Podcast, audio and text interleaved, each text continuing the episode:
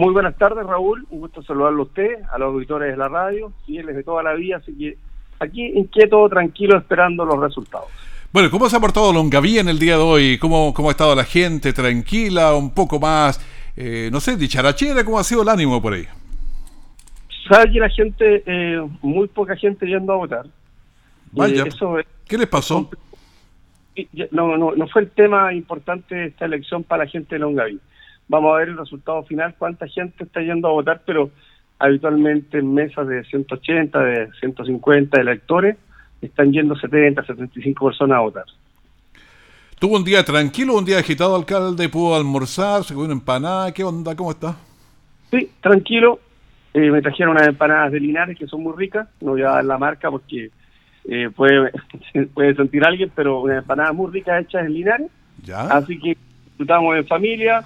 Fuimos a votar como a la una, una y media de la tarde y después ya a las dos y media estábamos almorzando. Oiga, pero si estaban ricas, alcalde, quedame por interno el dato, porque aunque hay hartas empanadas ricas aquí en Linares, sí, sí. Sí, hay muy buenas, muy buenas empanadas de Linares. Hay una gran competencia, pero después por interno le doy el dato porque realmente son muy, Sí. muy ricos.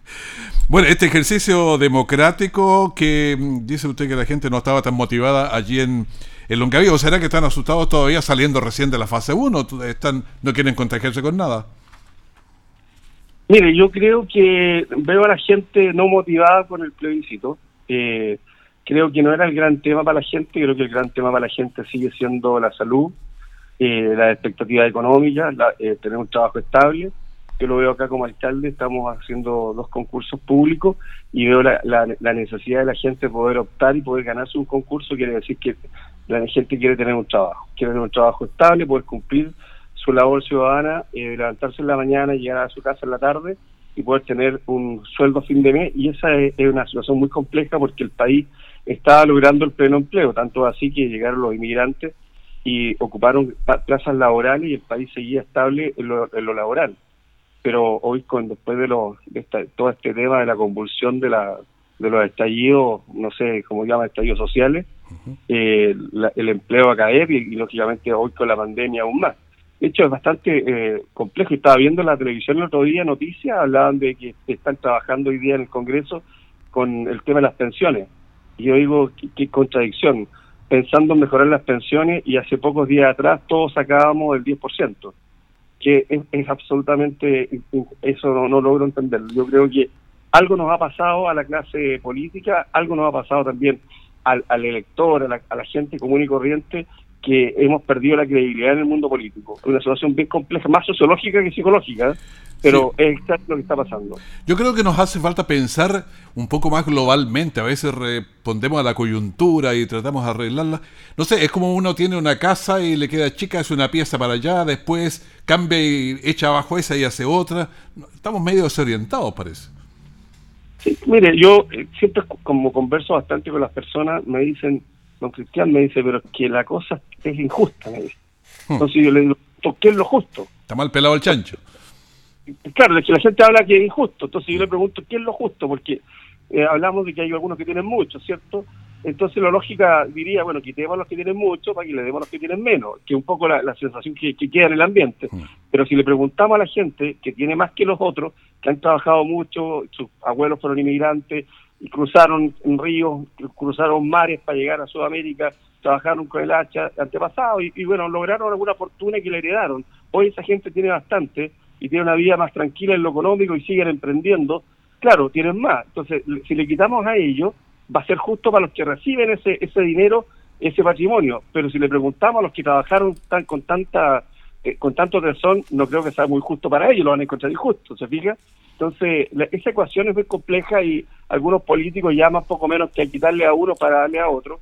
Yo creo que el, este, este, este diálogo, yo no voy a hablar ni de plebiscito, este plebiscito que, que es un diálogo ciudadano donde las personas van a opinar cómo se encuentran en el fondo, porque si los que votan por apruebo es porque quieren cambiar la constitución porque encuentran que todo está malo, y los que votan rechazo es porque sienten que con las dificultades que pudiera haber, eh, pero sí este país es mejor que otros, porque por algo están acá haitianos, colombianos, venezolanos, peruanos, bolivianos, eh, viviendo en Chile, cruzaron campos minados para llegar acá, cubanos eh, hay muchos, es porque este país este, ofrece mejores expectativas que otros. Entonces, si, nos fijamos, lógicamente, hay muchas cosas que cambiar. El, tema de la salud. Y no se cambia la salud con leyes, se cambia porque hagamos bien las cosas.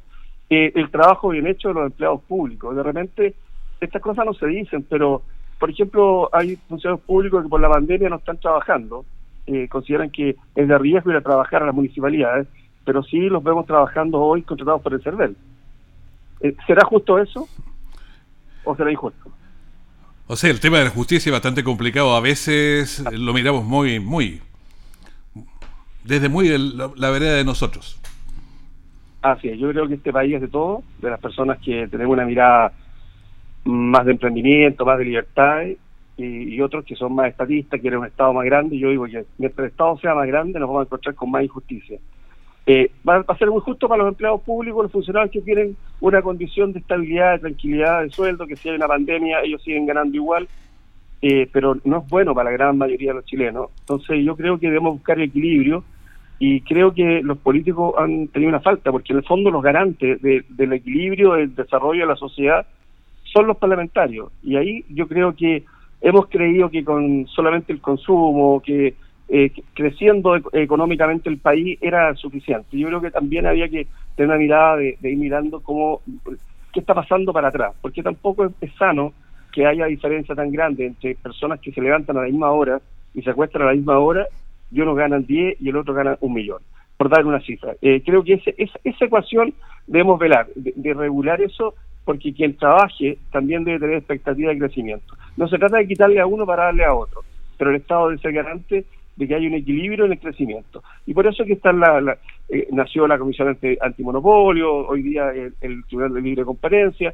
Eh, hay cosas que tenemos que ir viendo y regulando para que el crecimiento del país tenga un equilibrio. Yo creo todos los que me están escuchando pueden compartir conmigo que no se trata de quitarle a los que tengan más en absoluto, porque en la medida que haya personas que sean emprendedores y quieran crecer y poder crear empleo y crecimiento para un país, súper positivo. Pero también debemos velar por el mundo de los temporeros, por ejemplo, que trabajan eh, esporádicamente, eh, tres, cuatro meses, con sueldos bastante bajos.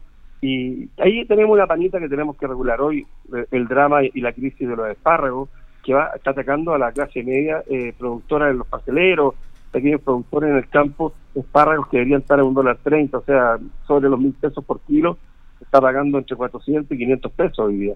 Entonces es un descalabro con 200 pesos de costo de cosecha eh, situaciones que yo no he escuchado ningún parlamentario hago una invitación a, vivir la realidad. Yo creo que estas son las cosas que la ciudadanía los lleva a estar, quizás erróneamente, pensando que con una nueva constitución podemos solucionar estas cosas. Estas cosas son de criterio, de, de, de, tener cercanía con los problemas habituales de los ciudadanos. Porque cuando uno está en una zona de confort, eh, en una labor parlamentaria, con sueldo bastante cómodo, con mucho trabajo. Yo, por creo que los parlamentarios trabajan mucho, viajar en auto hasta Valparaíso, Santiago, Valparaíso, volver a sus regiones. Eh, debe ser muy complejo y de mucho trabajo. Pero la distancia con el pensamiento de la realidad de lo que sucede en los territorios, yo creo que por ahí está la pana. Y eso ha llevado a que la gente, como vuelvo a decir, quizá erradamente piensan que el, el votar por una nueva constitución puede ser la solución. Algunos que conocemos más de cerca de esto, sabemos que la solución no pasa por ahí pero ¿cómo despertamos a la clase política? ¿Cómo le decimos a los nuevos actores políticos que tienen que dedicarse a pensar en la problemática diaria de las personas? La salud, el crecimiento, el empleo, la estabilidad laboral. Hoy día la gente está colgando los hilos a ver si a fin de mes le llega una carta de despido. Entonces, claro, es imposible que un Estado garantice el trabajo. Eh, no puede estar en una constitución, dan ganas de ponerle una constitución, pero si no hay trabajo, no, no le podemos inventar un trabajo a las personas, o sea, no, ¿quién va a pagar eso? La gente dice el Estado, que el Estado financie, pero el Estado somos nosotros, o sea, alguien en definitiva debe que pagar esto. Primero serán los más ricos, pero los más ricos se les va a acabar la plata o se van a aburrir y seguiremos con la clase media, y después seguiremos con los obreros. Entonces al final es un círculo vicioso que lo único que haría es empobrecer el país. Usted me decía recién de los espárragos. Yo ayer iba por calle Maipú que Linares y estaban ofreciendo espárragos a 700 pesos. Y yo pensaba, eso apurado paga el costo, no, es, es un dolor eso, ¿eh? tremendo. Sí, pues el, costo de cosecha hoy día alrededor de 190 o 200 pesos, más recolección, más todo lo que significa... Transporte y todo eso. Sí, más la fertilización, la plantación, no.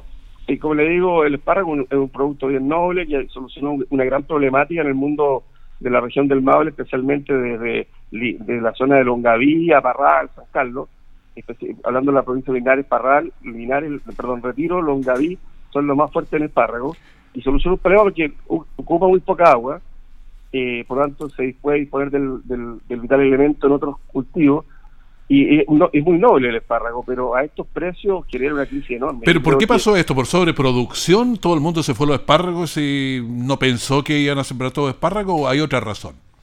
Claro, en Chile no, no, no, no tenemos regulación en el mundo agrícola, se regula solamente por oferta y demanda. Mm.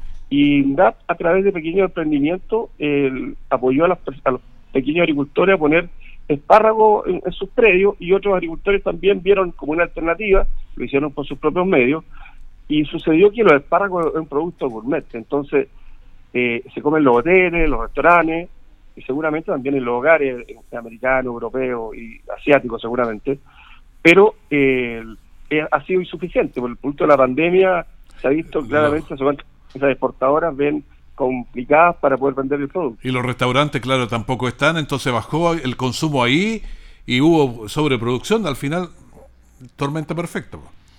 Claro, es una ecuación perfectamente imperfecta y aquí desgraciadamente no hay responsable, o sea, eh, es una angustia. Pero ya nos había pasado antes con los kiwis y con otros productos. Yo creo que hace falta desde algún ente que orienten en forma mucho más clara y cuando haya sobreproducción decirlo para que no se formen tantas expectativas.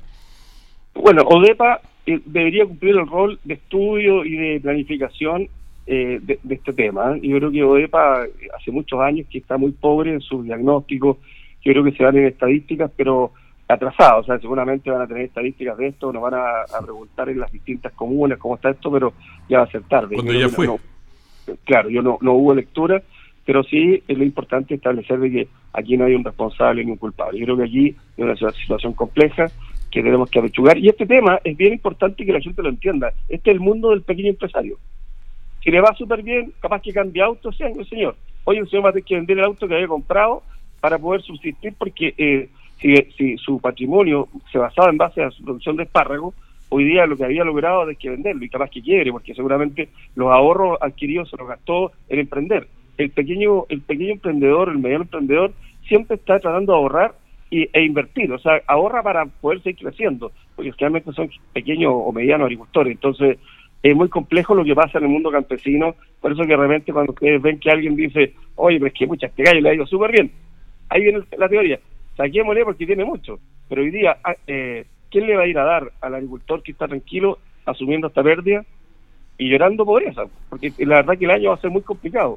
Eh, entonces, el mundo del, agricultor, el mundo del emprendedor, el caso de los restaurantes, que a le iba muy bien, el gallo andaba un BMW precioso, su auto, porque llevaba, no sé, 5 o 6 años de bonanza económica, su restaurante se levantaba temprano, se acostaba tarde, tenía un montón de trabajo. Hoy día con la pandemia, algunos ya cerrados otros pronto a cerrar, otros a la expectativa de ver qué pasa. Y ahí han ido la mano el Estado, ha sido bastante importante con distintas medidas de, protección y apoyo a, los emprendedores, que siempre va a ser insuficiente. Es imposible que el Estado pueda financiar a la gran clase trabajadora de Chile, ni siquiera a los obreros, menos a los empresarios. Bueno, alcaldes, es, hay harto paño que cortar en todo esto. Menos mal que este año tenemos un poco más de agua, un poco más. No es tampoco para cantar victoria, pero con un año seco hubiera sido ya, estaríamos todos complicados. Así es. Bueno, el septiembre fue el septiembre más seco de la historia de, Chile. Mm. Pero por lo menos en junio llovió, por lo menos aquí uno mira hacia la cordillera y el lado de Longaví y todo alrededor todavía hay, hay nieve. Alcalde, le agradezco su tiempo aquí, estar conversando con nosotros en la radio con toda la gente de, de Ancoa.